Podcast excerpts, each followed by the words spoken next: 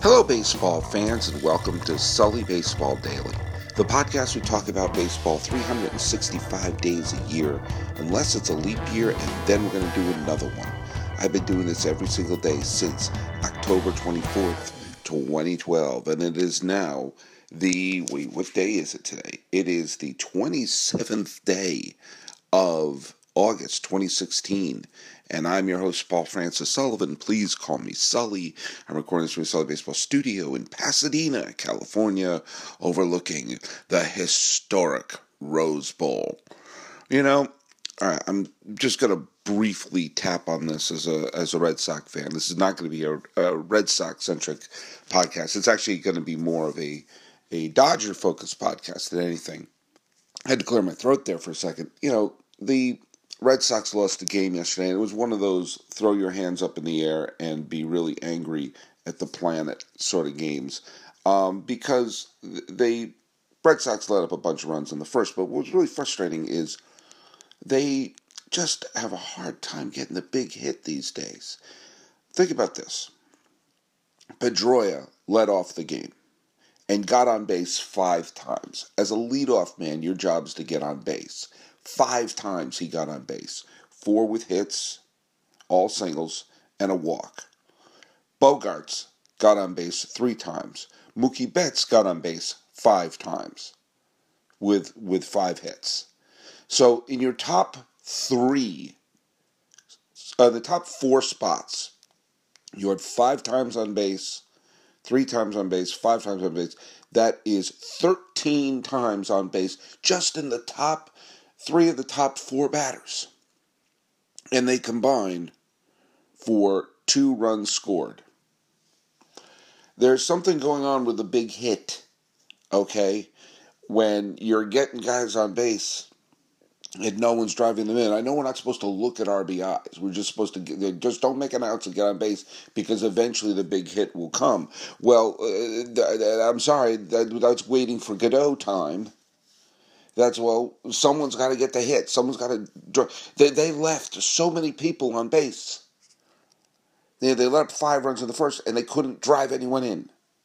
I mean, the fact that the Red Sox are still they, they could be in first place by the end of today. If they win and Toronto loses, they'll be in first place. I don't know how that's happening if they're playing like this. So anyway, I had to get a little bit of frustration out because, you know, you fall behind five nothing, and then you have every chance in the world to make it be one of those great come from behind games. Uh, someone please gotta get the big hit, okay? Because I can't deal with another game. It's like, oh, well, these guys are on base constantly a ridiculous amount of time. 13 runners on base. That's good for a game. That's just a third of the lineup. So it means the other two thirds, uh, how about hitting the gap? Just, just, you don't have to park it over the wall, just a hit in the gap. How about that? Hey, uh, speaking of teams that have spent lots of money and Oh, there's no way I could connect this. It's just down the down the 110 from where I'm sitting right now in Pasadena. The Los Angeles Dodgers of Los Angeles lost a really for for the Dodgers it was a, a, a bad loss for them yesterday. Now they were playing the Cubs. Now the Cubs have the best record in baseball right now. In fact, they have clinched a winning record. You know, two years ago the Cubs were terrible, and now it's not even the last day of August yet, and they've already said if they if they lose out the rest of the games, at least they at least they they won more than they lost. They're already they've won their 82 games. Well, they're they were nearly no hit by Matt Moore, but they still have the lead in the division. Giants won their game, and the Dodgers took a lead into the ninth inning last night, and blew that lead and then led up the home run to Bryant in the 10th, and they lost a 6 4 game, which means that the Dodgers, despite having that you know that series against the Giants, that like almost all the good that happened to the Dodgers in that series against the Giants has has been neutralized. And I'll tell you what I mean by that. They had a when the Giants came into LA last week, the Dodgers were up by one game, and the Dodgers won the first two games, so they took a three game lead. And it looked like, hey, do you know what? If they could put the aft thrusters on, then they can build up on a three game lead and go into September with you know with a multiple game lead and, and a little bit of wiggle room. Well, they nearly get no hit by Matt Moore. They blow the game last night. So now they're right back to where they were when the Giants came into town, and they're facing the Cubs. And the Giants are facing the Atlanta Braves. So by the end of this weekend, the Giants could be tied with them again, and all the advantages of winning those first two games against San Francisco would be I don't want to say down the toilet. It's better than it's better to win those games to have lost those games. But the idea of the Dodgers winning this division is going to become a lot tougher if they can't build if they can't build more than a one game lead on San Francisco because they got a ton of games left facing each other. And let's face it, in those first two games against the Dodgers, all it took was one well timed hit for the Giants, and you know they'd be in first place right now. But that, that's neither here nor there. Lost that tough game to the Cubs last night, and this is a big this is a big night for Los Angeles. Now they have uh, who do they have pitching today? The Dodgers and the Cubs are playing in actually just a few hours. They have Urias pitching. I'm going to get to him in a second. Cubs are throwing Hammel. That's a toss up. Both pitchers are, you know, talented pitchers. Neither one of them are an ace. That's a toss up, especially after a game like last night. San Francisco is starting Jake Peavy. Yikes. But he's doing it against the Braves, who have, by the way, are the anti Cubs because they've already clinched a losing record. So the Giants have certainly an edge on that because they're playing Atlanta. So this is a big night for Los Angeles. And with Urias pitching, well, it reminds me of something. And something that I was further reminded by with the recent acquisition of catcher Carlos Ruiz from the Philadelphia Phillies. I don't 100% understand the trade of AJ Ellis for Carlos Ruiz, except in the one sense, the Dodgers have a true fascination with a team that beat them in the postseason eight years ago. Bear with me. In the Dodgers, when they turned things around and they made it to do the um, league championship series after upsetting the Cubs in 2008, wound up losing the league championship series to Philadelphia, who went on to win the World Series in 2008, and then they lost to the Phillies again in the league championship series in 2009 as they went on to the to that World Series. And isn't it strange that there are sometimes you see that players on that roster have come from winning the World Series in Philadelphia to finding themselves wearing a Los Angeles Dodger uniform. Carlos Ruiz is just the latest one.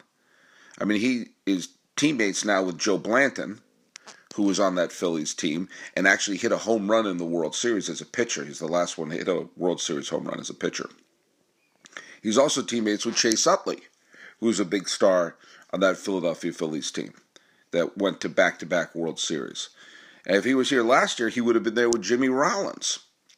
And Jimmy, when the Phillies acquired the middle infield of the world champion, the 2008 world champion Phillies, by bringing in Rollins and Utley. And there have been some other ones. Uh, I know Shane Victorino came over as well.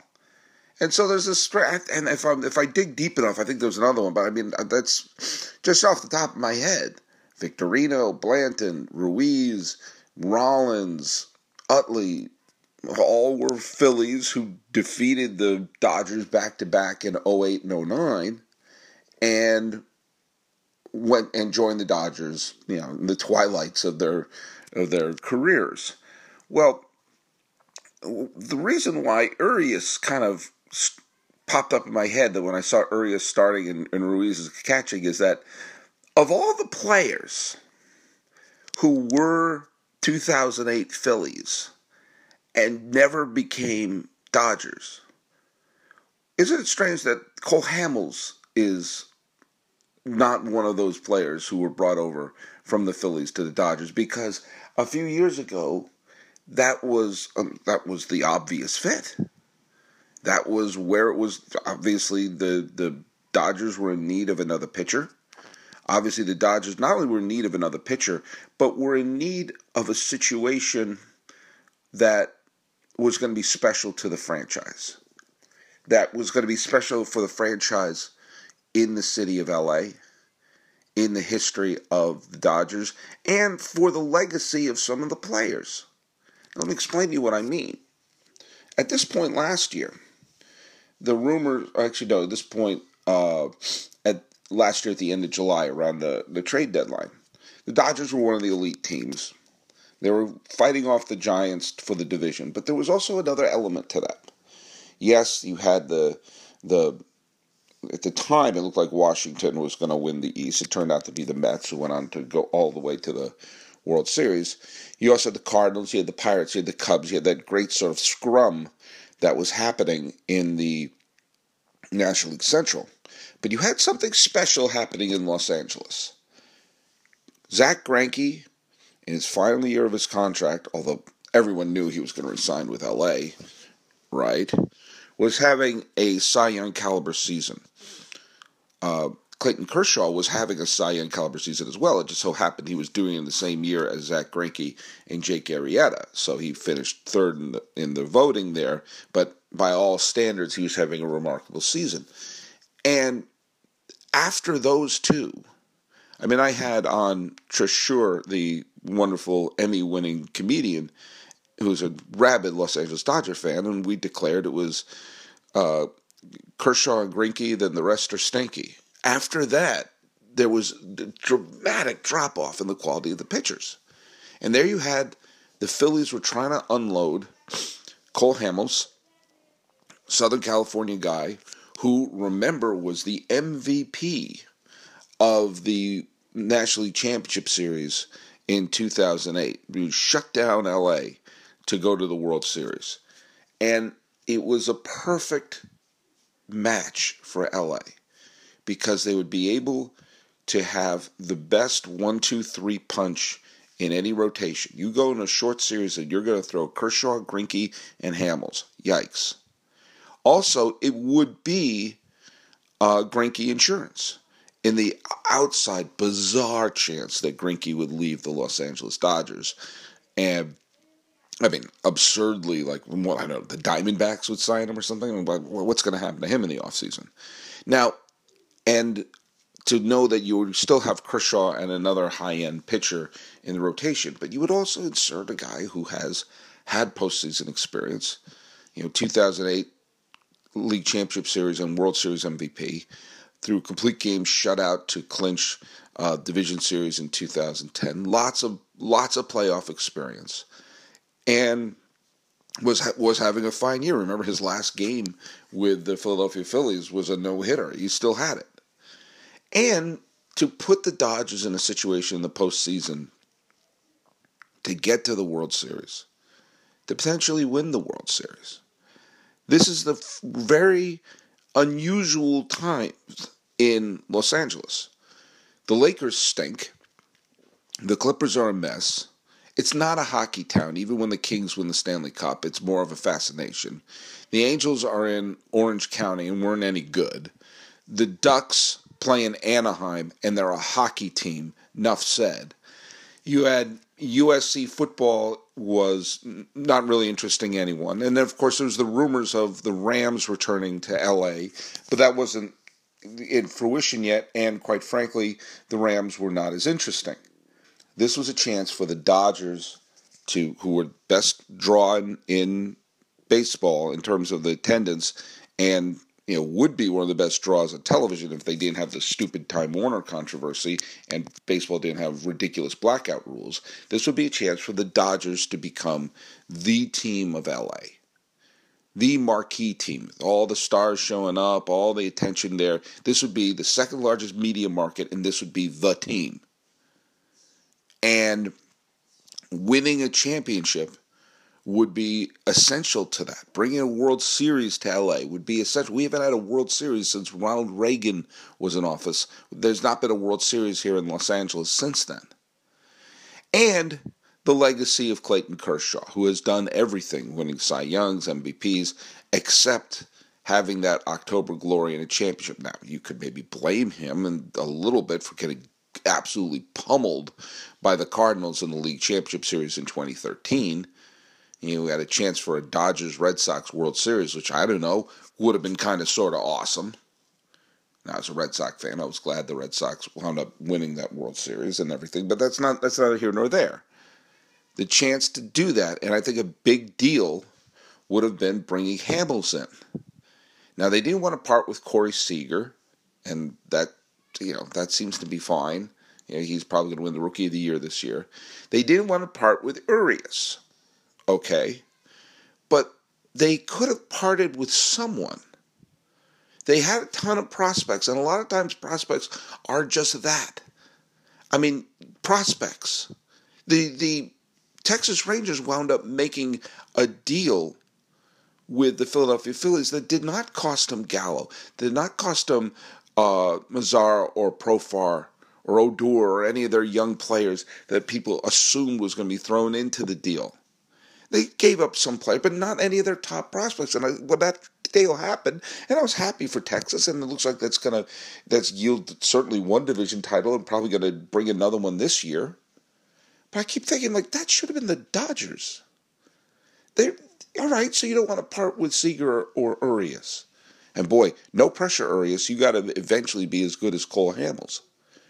But instead, they held their they held their cards, and they wound up losing to the Mets in the in the in the playoffs. Now, granted, the Mets beat both Kershaw and Greinke, but they also Greinke and Kershaw each won a game. And if you had Hamels winning a game, and there was a best of five series, it went five games, um, Hamels may have been the difference. Hamels may have been the difference in a short series. And Hamels this year may be the difference between a division title or not.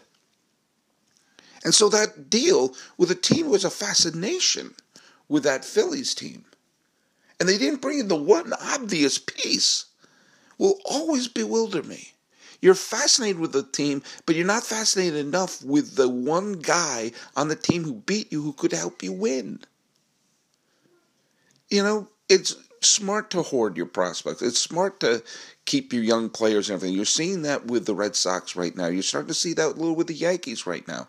That they're bringing up their young players that working. But do you know what? You had a window of opportunity when Kershaw was at his peak to turn this into the team of Los Angeles.